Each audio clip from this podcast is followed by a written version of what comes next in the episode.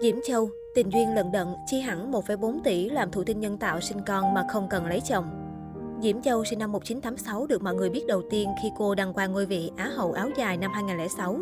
Năm 2008, Diễm Châu tiếp tục lọt top 10 Hoa hậu Việt Nam.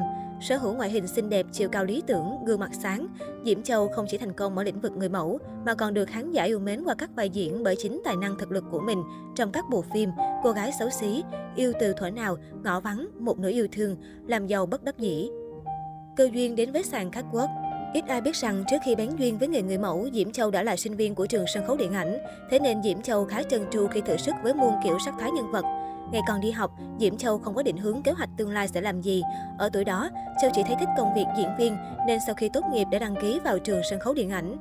Một năm theo học tại trường, gia đình Châu gặp một chút khó khăn. Châu đã phải tự đi tìm việc làm để kiếm tiền đóng học phí.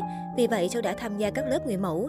Năm 2006, Châu có tham gia cuộc thi Hoa hậu áo dài và may mắn đoạt giải. Từ đó, Châu đi diễn nhiều hơn. Đến năm 2007, Châu tốt nghiệp trường sân khấu điện ảnh và bắt đầu đi đóng phim. Ai cũng nghĩ Châu là người mẫu lấn sân sang đi đóng phim, nhưng thực tế là ngược lại.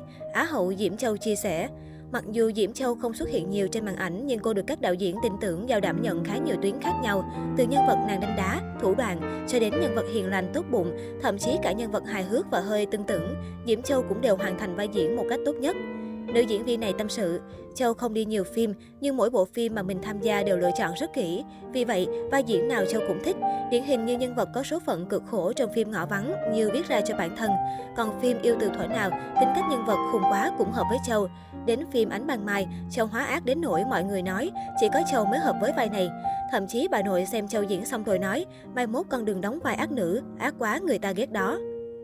Lận đận đường tình duyên là một người phụ nữ xinh đẹp, nhiều tài năng, nhưng Diễm Châu lại không được may mắn trên con đường tình yêu.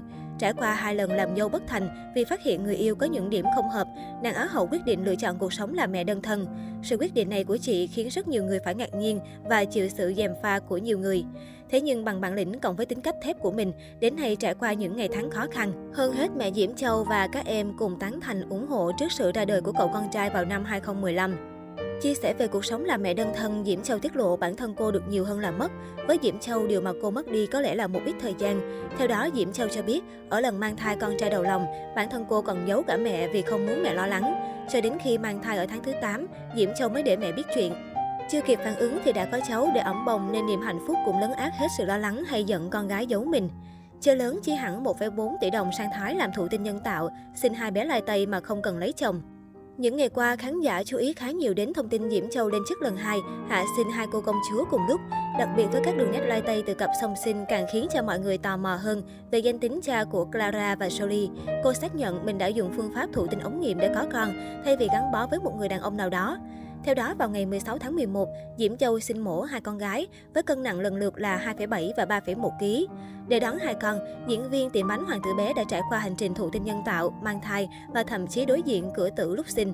Vì chọn con lai tây từ ban đầu nên Clara và Jolie sở hữu những đường nét xinh xắn, sống mũi cao đầy ấn tượng. Trước đó, Diễm Châu đã có một cậu con trai ruột, một bé trai là con nuôi. Lý do Diễm Châu muốn sinh thêm con vì yêu thích con nít và muốn gia đình đông trẻ. Diễm Châu bộc bạch, tôi rất yêu em bé, nhà tôi ai cũng mê em bé hết. Vậy nên dù đã có hai con trai, tôi vẫn muốn có thêm hai con gái. Tuy vậy tôi rất bận, không rảnh hẹn hò nên cũng không có bạn trai. Vì vậy, tôi chọn thụ tinh ống nghiệm ở Thái và phương pháp này đáp ứng được tiêu chí tôi đề ra là con ra đời sẽ xinh đẹp, chỉ số IQ cao, sàng lọc được giới tính, bệnh trạng. Ngoài ra, Diễm Châu cũng cho biết cô đã dự tính kinh phí ban đầu cho việc thụ tinh ở Thái là 40.000 đô, hơn 900 triệu đồng. Tuy nhiên, sau đó do dịch bệnh, chi phí cách ly, nên tổng số tiền Diễm Châu đã chi là khoảng 60.000 đô, gần 1,4 tỷ đồng. Tuy là mẹ đơn thân, nhưng Diễm Châu vẫn rất vui vẻ lạc quan, thường xuyên chia sẻ hình ảnh của các nhóc tỳ trên mạng xã hội khiến dân tình thích thú.